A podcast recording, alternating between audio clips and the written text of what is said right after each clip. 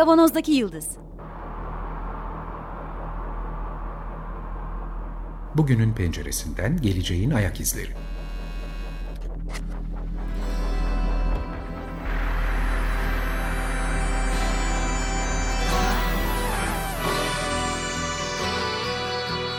Hazırlayan ve sunanlar İsmail Başöz, Haluk Levent, Mustafa Yılmazer ve Fethiye Ergin. Zorlu Holding Sürdürülebilirlik Platformu Akıllı Hayat iki bin otuz, herkes için daha yaşanabilir bir dünya diler. Merhabalar, Açık Radyo'dayız. doksan beş nokta sıfır Kavanozdaki Yıldız programında sizlerle beraberiz. Geleceğin ayak izlerini sürmeye devam ediyoruz. Bugün size sunacağımız program aslında bundan iki iki buçuk yıl önce kaydettiğimiz, iki bin on sekiz Nisan'ında yaptığımız bir sohbet. Doğrusu bu haftaki programı derli toplu yapmakta biraz güçlük çektik. Onun için tam da geçtiğimiz hafta başladığımız, belki yeniden başladığımız biyoteknoloji konularıyla ilgili bir sohbetimizi yeniden kulaklarınıza getiriyoruz. Bir konuğumuz vardı ve CRISPR teknolojileri konuşmuştuk. iki bin on sekiz Nisan'ında yaptığımız bu programı yeniden sizlerle buluşturuyoruz. Bugün bir konuğumuz var. Konuğumuzdan önce Mustafa burada, ben İsmail buradayım, Özge burada programcı olarak. Konuğumuz Zeynep Tokçaer Keskin. Doktor öğretim üyesi olarak şimdi Acıbadem Üniversitesi'nde çalışıyor. Otobiyoloji bölümünden yüksek lisansı var. Doktorasını, pardon, otobiyoloji bölümünden lisansı var. Yüksek lisansım da orada, yüksek doğru. Yüksek lisans da orada. Doktorasını moleküler biyoloji genetik üzerine nerede yapmıştın? Bilkent. Bilkent Üniversitesi'nde. Ve New York'ta Medical Center'da e, postdoc yaptı. postdoc yaptı ve doktora da postdoc'ta kök hücreler üzerine. Hı hı. Bugünkü programımız geçen haftanın devamı, biraz daha derleyip toparlayarak sorularımızı sorabileceğimiz bir otorite olarak. Estağfurullah, benden daha otoriteler kesinlikle vardır. Hoş geldin. Hoş bulduk. Teşekkür ederim davetiniz için. Evet, biz biraz daha aktüel dillerle anlattık geçtiğimiz hafta. CRISPR teknolojisi dedik, gen editing, gene editing dedik.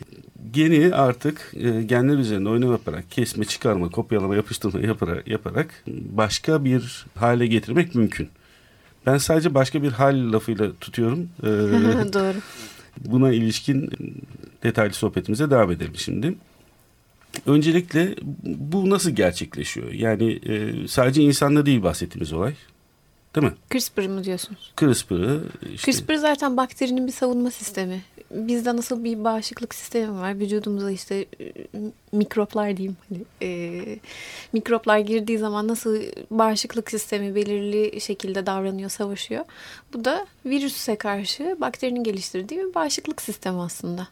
CRISPR adı verilen. Aynen öyle. Peş peşe tekrarlayan polindromik falan diye. Kü- kümelenmiş, belirli aralıklarla sıralanmış palindromik tekrarlar diyebiliriz. Bunun yerine bu kadar uzun söylemek yerine İngilizcesini CRISPR diyoruz, evet. Kısaltarak CRISPR isim veriyor. Peki ne oluyor? CRISPR'a ne yapılıyor da bizim için yeni bir şeyler yaratılıyor? Şöyle, şimdi CRISPR çok ilginç bir e, sistem diyeyim. Çünkü tek başına çalışmıyor aslında bu CRISPR dediğimiz şey. Bir sürü işte protein var işin içinde.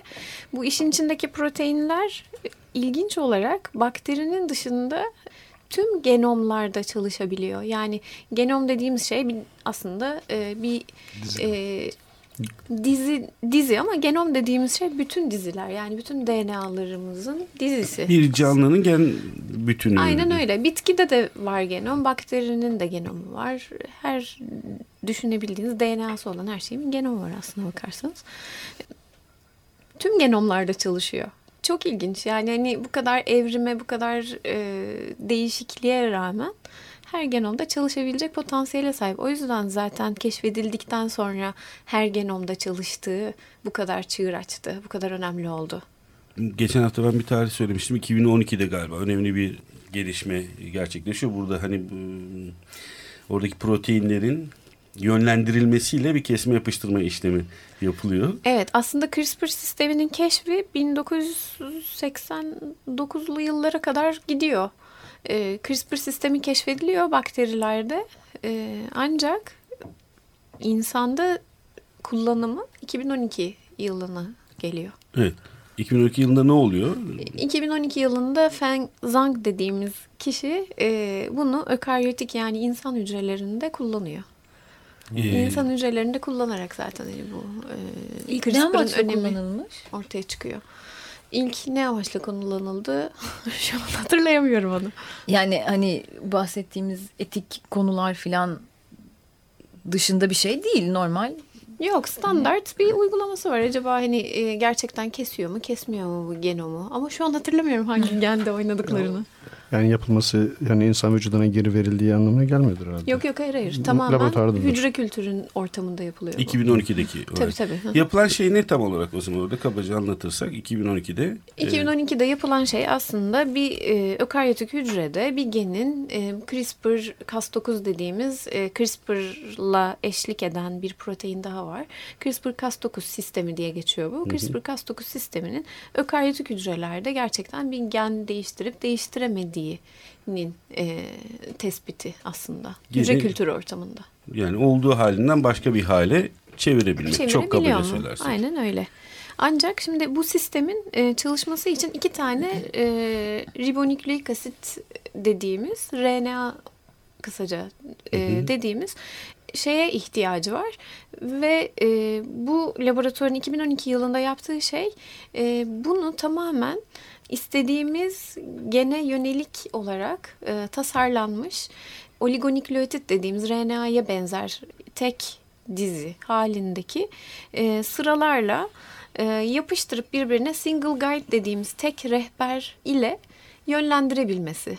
Yani istediği yere o makası atabilmek. Aynen yani. Öyle. Yani aslında normalde bakterinin doğada kendi içinde yaptığı o mekanizmayı biz yapay bir şekilde istediğimiz hedefe yönelik olarak tasarlayıp gönderebiliyoruz. Böylece ne oluyor? Biz e, enzimi istediğimiz gen bölgesine yönlendirmiş oluyoruz.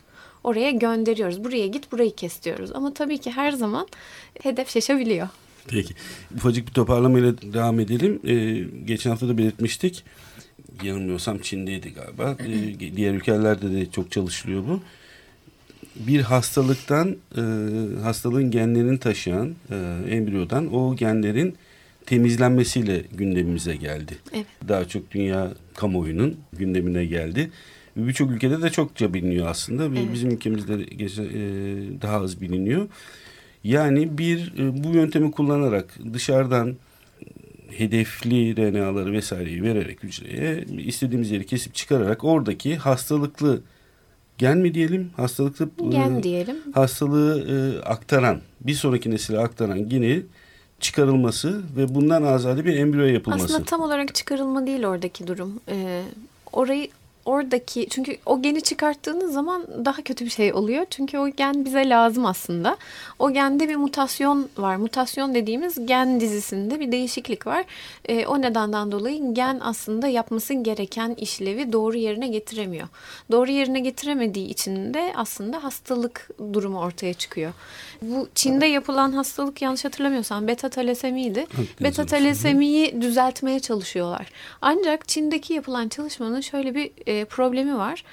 Zaten aldıkları embriyolar I V F çalışmalarında hasarlı olan embriyolar. O yüzden I V F de derken? E, in vitro fertilization, yani Türkçesi tüp bebek çalışmaları. Bu tüp bebek çalışmalarında aslında zaten hasarlı olan embriyoları alıyorlar. E, o yüzden de etik açıdan e, Nature Science gibi çok önemli dergiler bu yayını kabul etmiyor. Etik açıdan doğru değil. Çünkü sen doğru bir embriyo, doğru bir başlangıç şeyi seçmemişsin zaten diyor. Hani burada iki spermle döllenen bir embriyo kullanılmış olabilir. Veya zaten hasarlı bir şey var ve etik olarak sen bizim standartlarımıza uymuyorsun diyorlar. O yüzden başka bir dergide yayınlıyorlar. Buna rağmen dünya tabii bayağı hareketleniyor. Ya, bilim camiası. Gene de sansasyonel yani. Aynen öyle. Tabii tabii. Çok önemli. Şu an etik açıdan on dört gün tutabiliyor biliyorsunuz embriyoyu hücre kültürü ortamında. Canlı embriyo diye hani söyleyelim. Yani embriyo zaten canlı da yani o on dört gün sonra sonlandırılması etik olarak kabul. Şöyle embriyo dediğimiz zaman aslında hücre kültürü ortamında on dört gün. Yani tüp bebek çalışmalarında yumurtayla sperm döllendiği anda sizin saatiniz işlemeye başlıyor. Tik tak tik tak. Ee, oradan işliyor. on dördüncü günün sonunda o embriyoyu sonlandırmanız gerekiyor artık. Çünkü on dördüncü günün sonunda gelişimsel olarak ilk sinir sisteminin ilk hücreleri oluşmaya başladığı için artık daha fazla embriyoyu hücre kültürü ortamında tutmayalım. Bunun canlı olması e, yolu atılmıştır hı hı. deniyor. Evet yani o bu süreçle ilgili iki bin on ikideki bu CRISPR teknolojisinin rahat kullanımına dair buluş ya da hı hı. ne bileyim ilk çalışmadan sonra iki bin on beşe kadar çok hararetli olarak devam ediyor dünyanın birçok ülkesinde. Fakat iki bin on beş yılında bir ara veriliyor. Ara verme kararı alınıyor. Nedeni de tamamen işte tekrar belirttik. İkinci defa dinleyenler kusura bakmasın. E, tamamen bu etik tartışmaların daha uzun uzun yapılabilmesi evet, üzerine. Evet. Bu Çin'de yapılan çalışmada bir de şöyle bir şey buluyorlar aslında. Biz hep genetik mühendisleri olarak ya da moleküler biyoloji genetikçiler olarak bu CRISPR teknolojisini kullanan herkes e, zin düşüncesinde şöyle bir şey var. CRISPR dediğimiz şey aslında hep e, hedeflenerek genoma gönderildiği için off target dediğimiz yani hedef dışı e, genomu vurup işaretleme e, ihtimalimiz hep çok az diye düşünüyorduk. Oysa ki bu çalışma embriyoda e, gidip farklı farklı yerlere e, hit verebildiği yani vuruş, vur, vurabildiği, gidip oraları değiştirebildiğini gösteriyor. Şimdi hücre kültürü ortamında bunu yapabilirsiniz. Farklı derken hedeflenmeyen yerleri. Yani aynen öyle. Aslında evet, hedef belki dışı de yerleri. İstemeyeceğimiz belki de. Aynen öyle. Zaten e, bu çalışmanın çok büyük sansasyon yaratmasının ikinci nedeni de bu. Biz şimdi bir embriyoda bir düzeltme yapmak istiyoruz ama gidip başka bir yeri bozabiliriz. O başka bir yeri bozduğumuz zaman ne olacağı hakkında hiçbir fikrimiz yok. Bir, ikincisi etkinliği, bu sistemin etkinliği yüzde yüz değil. yüzde on beş gibi bir etkinliği var. E, o yüzden de şimdi bir hastalığı düzeltmek istiyorsunuz aslında bir embriyoda. Bu hastalığı yüzde yüz düzeltmek zorundasınız. Ama yüzde on beş. O garantiyi vermek durumundasın evet. hastaya. E bir, aynen öyle. Tüp bebek çalışması yaptığınız zaman zaten bir hastadan yüz tane yumurta toplamıyorsunuz ki. Zaten tüp bebeğe gelen insanlarda ya yumurtlama problemi oluyor ya kromozom anomalisi oluyor ya da ona benzer doğal yolla üreyemiyor yani adı üstünde. O yüzden böyle bir şeyiniz yok, şansınız yok yani. Yaptınız mı olacak. CRISPR size şu anda bunu vaat edemiyor. yüzde on beş çok düşük bir rakam kesinlikle. Zaten ama e, yapılabileceğini göstermesi açısından önemli sadece. Yapılabileceğini göstermesi açısından önemli. İkincisi de e, aslında hedef dışı e, zararları zararlarının da olduğunu göstermesi açısından çok önemli. Peki şey olabilir mi? O hedef dışıların azaltılması te- teorik olarak mümkün mü? Deneniyor. Teorik olarak değil hatta yeni daha yeni bir makale okudum onunla alakalı. E, şöyle sentetik nükleotit dediğimiz şeyler var. Normalde doğal, doğal nükleotitleri e, kimyasal şekillerde farklı bir kimyasal şekle sokuyorlar. Ve bu kimyasal şekil farklılaştığı zaman aslında nükleotitin çok daha stabil olmasını sağlıyor. Ve CRISPR teknolojisinde bu sentetik nükleotitleri kullanarak aslında çok daha e, az hedef dışı e, vuruş olduğunu isabetli göstermişler. E, vuruşların hepsinin isabetli olduğunu göstermişler şimdilik. Peki. Şimdi bu kullanacağım bahsettiğimiz teknoloji, CRISPR teknolojisi şeyi yanlış kullanmıyorum değil mi? Gen editing diyerek yani yo, biz bir şekilde. Biz sürekli öyle kullanıyoruz. Tamam, güzel. Edit edilmiş genleri şu anda kulağa hoş gelen hastalıklarda kullanılması. Evet. Hepimiz için ya ne kadar da güzel, iyi bir şey. Bu niye karşı çıkalım dedirten. İşte genetik taşıyıcı özelliği olan hastalıklardan azade çocukların oluşturulabilmesine yardımcı olacak. Yani bende bir hastalık varsa, tespit edilmiş bir bozuk gen varsa çocuğumda bunun olmama ihtimalini sağlama durumu. Evet inşallah umut vaat ediyor diyelim. Umut vaat ediyor. Buna benzer hastalıklar var. Peki şimdi biz ben çok merak ettiğimiz Eğlendiğimiz. Eğlendiğimiz. diz, Heyecanla bekliyorum. Dizayn edilebilir mi? Bebek dizaynı. Bebek dizaynı. E... Madem genleri kes yapıştır yapabiliyoruz. Yani belli ki bu ilerliyor gibi de duruyor yani. Hani başlarda böyle yanlış yerleri gidiyordu, vuruyordu ve hani öyle bir durdurulmuştu zamanında. Ve hani şimdi sentetik nükleotitlerle ve hani şimdi bu biraz şu anda konuştuğumuz şey yanlış yeri vurmayan bir teknolojiye doğru gidiliyor. İlerletilmeye çalışılıyor ama sentetik o nükleotitlerin gün... bize ne yapacağı hala ha. belli değil, onu da bilmiyoruz ki. Doğru. Evet, mesela petrol o... topraktan çıkmıştı ilk çıktığında. Ne kadar güzel. Topraktan çıkan bir şey. Zararlı olabilir mi? Hayır. Yani olsun. Topraktan gelen bir şey yani. Yani. Side effect'ler, ya, yan etkiler. Şimdi bebek tasarlama dediğiniz şey e, hiç etik değil bir kere. e, yani dünyada etik kabul edilmiyor. Ancak sadece ve sadece sağlık nedenleriyle e, bir tasarlama yapabiliyorsunuz. E, bu da tüm ülkelerde zaten kabul edilmiyor. Bazı ülkelerde e, kabul ediliyor. Bunun öncüsü olan ülke İngiltere. Ülkemizde zaten embriyonun durumu çok açıkta. Yani hukuksal olarak embriyo şu an açıkta. Embriyonik kök hücrelerle çalışmak da benzeri şekilde açıkta. Embriyoyla çalışmak da açıkta. Yani sağlık nedenleriyle de çalışmak açıkta. Yani yasaların yeniden bu konuda düzenlenmesi lazım. Birçok ülkede açıkta derken ben tamam. Yasalar belirleyemiyor. Yani embriyoyla çalışabilirsin diyor bir yerde. Sonra e, benzer bir konuda embriyoyla çalışamazsın diyor. Çünkü birey kabul ediyor mesela embriyoyu. Hmm. Bir yerde aslında birey değildir diyor.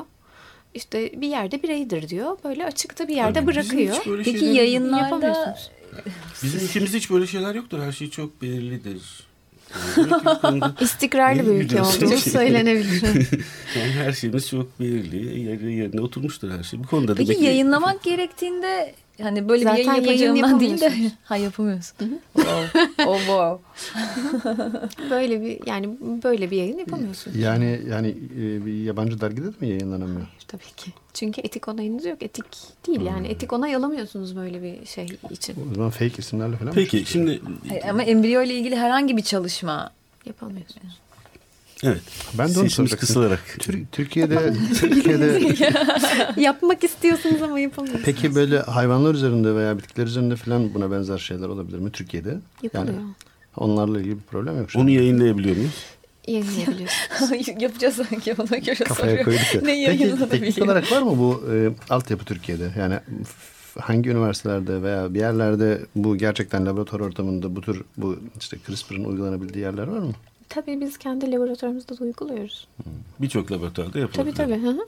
Ama hani tabii bir embriyoyu şekillendirmiyoruz tabii yani, etik olarak ama CRISPR çok aslında o kadar şey o kadar şey bir zor bir sistem değil aslında bakarsanız. Hani moleküler biyoloji tekniklerine hakim olan e, insanlar bunu rahatlıkla hmm. uygulayabilecek kapasiteye sahip aslında. Zaten asıl ilgi çekici nokta burası. Yani bunun kanunla yasaklanması vesaire falan filan fiiliyatta çalışmayacak artık. Bu kadar kolay bir olayı en kötü bütün ülkeler yasaklasa bile uluslararası karasularındaki bir geminin içerisinde yapılabilmesi mümkün olacak.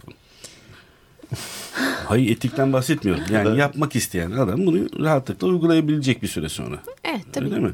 Yani evet. Kapalı kapılar ardında ne olduğu hakkında tabii, tabii. fikrimiz olamaz. Yani hep şeye dönüyor iş. Bir bilimsel gelişme var. Bunu hangi amaçla kullanacağına dönüyor tabii. Yani işte atomun parçalanmasını Ee, nükleer reaktör için mi yoksa atom bombası için mi kullanacağız gibi bir soruya kalıyor. Şimdi biz şahsım adına ben ve benim gibi bilim insanları genellikle iyi iyiye e, yönelik kullanma taraftarıyız evet. ve o konuda çalışıyoruz ama tabii iktidar ve para peşinde olmadığınız için böyle tabii siz böyle küçük paralar ve küçük hayatlarla yaşarken bazı arkadaşlar bazı arkadaşlar mesleğimden ve işimden para kazanmak istiyorum evet. Ama işte yine daha önce belirttiğimiz gibi şöyle bir dizayn ben istiyorum mesela. Ben bir ordum olsun istiyorum. Hepsi çok kuvvetli, kasları gelişmiş, kocaman, beyinleri küçücük kalmış. Ne denirse onu yapan insanlardan oluşmuş bir ordum olmasını istiyorum mesela. Konuşma V for Vendetta'ya doğru gidiyor. Eee Yani CRISPR'la tabii şu an yapabileceğiniz şeyler açık ve gelişiyor. Çok fazla şey var. Şu an evet bunu yapamazsınız ama ileride bir gün yapamayacağınız anlamına gelmiyor. Ama bunlar tabii biraz ütopik şeyler. Ee, bir bunun şey... için birçok şeyi değiştiriyor olmanız lazım. Çünkü biz bir organizmayız ve sistemlerden oluşuyoruz. Sistemlerin hepsi aslında bir bütün düşünürseniz. E, bu bütünde bir şeyi değiştirdiğinizde ya da bir şeyi farklı bir şekilde bozduğunuzda diyeyim. Hı hı. Başka şeylere de yol açabilirsiniz. Bunu bilmiyoruz. O yüzden... Ucunu açık bırakayım. Evet, evet. Benim yani kafama takılan bir şey hep, şimdi benim bilgisayar arayüzleri çalıştığım için daha çok böyle robotlarla ilgili filan söyleşilere, panellere katıldım. Hep orada sordukları şey, korkmalı mıyız? Robotlar dünyayı ele geçirecek mi? Geçirecek bence. Yani aynı şey ben burası burası için de düşünüyorum. Yani bu var. Gen editingle ya da işte design bebeklerin büyümüş hali de bence robotlar daha masum yani o noktada. Yani kendi alanım diye söylüyorum. Biz gerçekten bu, bu konuşmayı eşimle bir hafta önce yaptık. Hatta işte e, robotlar dünyayı ele geçirecek e, dedik aramızda. Yok, e, ama hepsinin başında bir insan var. Yani hani robotları da tasarlayan bir insan var. Evet. Ama e, işsizlik gerçekten çok artacak. Sonra insanlar birbirini yiyecek falan gibi şeylerimiz var bizim. Yani işte Distopik. Süper robotlar yerine süper insanlar yapalım. Niye yapmıyoruz filan dedik hatta bir ara. Benim ama... de projemdi. Bana kol yapacaksın sen de. Evet, evet. Ama senin kolun var. Hani o noktada biyonik. Bir sıkıntı var ama. Kendi kolun var. Biyonik, biyonik olaraktan biraz kuvvetli falan. Umarım hep olur da. Yok, o başka bir şey. Ya peki şey olacak mı? Ee, olur mu daha doğrusu? Şimdi bu, bu teknik orada bekliyor. Ee, bunu iyi veya kötü niyetli birileri işte geliştirecek, e, yaygınlaştıracak, birilerine hizmet olarak getirmeye çalışacak. İşte geçen programda konuşulan şey, işte deviyasyon ameliyatları aslında bir Burun sağlık sağlık konusunun şeyiyken, problemiyken e, şimdi tamamen estetik bir konu haline geldi. Artık hani tamamen de, değil de estetikte de çok kullanılan bir ameliyat haline geldi. E, evet, yani bu bu teknik varsa işte nasıl ki gen müdahaleleriyle e, işte kalp sistemiyle ilgili veya kardiyovasküler buna benzer sistemlerle ilgili müdahalelere açık, sağlıklı bu çocuk olsun. Peşinden işte yok işte kelliği giderelim. Peşinden işte burun zaten hep şekli bir acayipti, onu biraz düzeltelim falan diye gen müdahalesiyle böyle bir, bir, bir ırk, bir nesil e, çıkmasının önü açık değil mi? Önü açık tabii her zaman. O yüzden zaten hukuksal olarak bir yerlere konmaya çalışıyor. Hukuksal olarak yaptırımlar yapılmaya çalışıyor. Etik burada çok önemli. Hani sizin etik programı yapmanız da o açıdan çok önemli olacaktır. Etik gerçekten çok önemli. Her şeyin başında etik var. Yapabiliyor olmanız yapmanız gerektiği anlamına gelmiyor. Ya da yapacağınız anlamına da gelmiyor. Yapabiliyor olmak farklı bir şey. Yapmak farklı bir şey. Ama sonucunda e, teorik olarak görülüyor. Fakat şimdi mesela biz robottan da bahsederken, e, yapay zekadan da bahsettiğimiz programlarda keza işte konuyu artık bilen birisiyle konuştuğumuzda CRISPR ya da gen editing'den bahsettiğimiz zaman herkesin söylediği şu: evet, bir takım şeyler teorik olarak mümkün görünüyor ama şu anda hiç de öyle hemen olur gibi gözükmüyor ve çok büyük handikapları olduğu. Evet, aynen öyle. Çok e, araştırılması lazım. Ve bayağı da yılların alacağı aslında. Çok yıl... Aslına bakarsanız evet, şimdi büyük konuşacaktım tam. Rahat, burası çok özgür bir ortam. Yok ya, mesleki deformasyonum var, hiçbir şey kesin diyemiyorum ben. Çünkü mesela bugün evet dediğiniz bir şey yarın hayır olarak ispatlanabiliyor. Sonra o hayır yeniden evete dönebiliyor. E, çünkü bilimsel şeylerde teknolojinin gelişmesi çok önemli. Teknoloji geliştikçe aslında doğru bildiğimiz şeyler yanlışa da gidebiliyor, bilemiyoruz. Peki süper zeki insan yapabilir mi bu teknoloji? Bir zeka geni varsa belki bir gün. Yaşlanma durabilir mi? Ee, olabilir. Neden olmasın? Zaten onun üzerinde çalışılıyor ama. Bir gen vardı. Bir, bir bakteri miydi? Bir, bir şey parçalanıyordu. Hücreyi parçalayan neydi? Yaşlanma aslında e, kromozomlarımızın ucunda telomer dediğimiz sekanslar telomer. var. Telomer. Bunlar D N A dizileri aslında. Telomerlerin aslında hücreler bölündükçe kısalması söz konusu. Telomerler kısaldıkça kromozom uçlarına daha yakınlaşıyor. Telomer sekansı kısalıyor. Kromozom uçları enzim şeyine, parçalanmasına daha elverişli hale geliyor. Telomer, telomer uçlarını uzatan bir enzim var, telomeraz diye.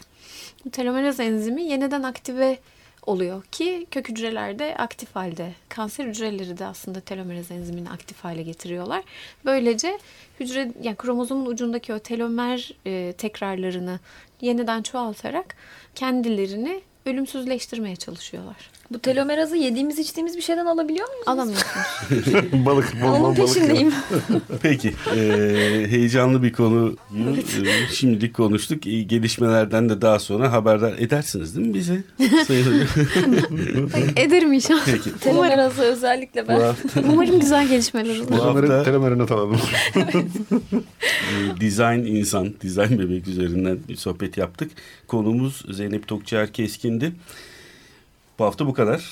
Önümüzdeki hafta görüşmek üzere. Masada Barış Demirel bizimle beraberdi. Çok teşekkür ediyoruz. Destekçimize de ayrıca teşekkürlerimizi iletiyoruz. Hoşçakalın. Hoşçakalın. Hoşçakalın. Hoşçakalın.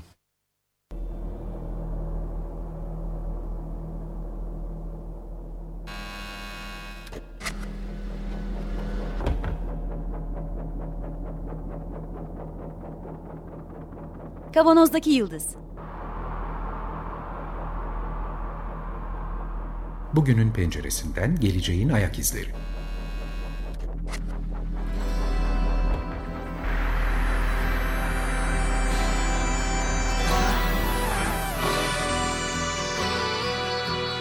Hazırlayan ve sunanlar İsmail Başöz, Haluk Levent, Mustafa Yılmazer ve Fethiye Ergin. Zorlu Holding Sürdürülebilirlik Platformu Akıllı Hayat iki bin otuz sundu.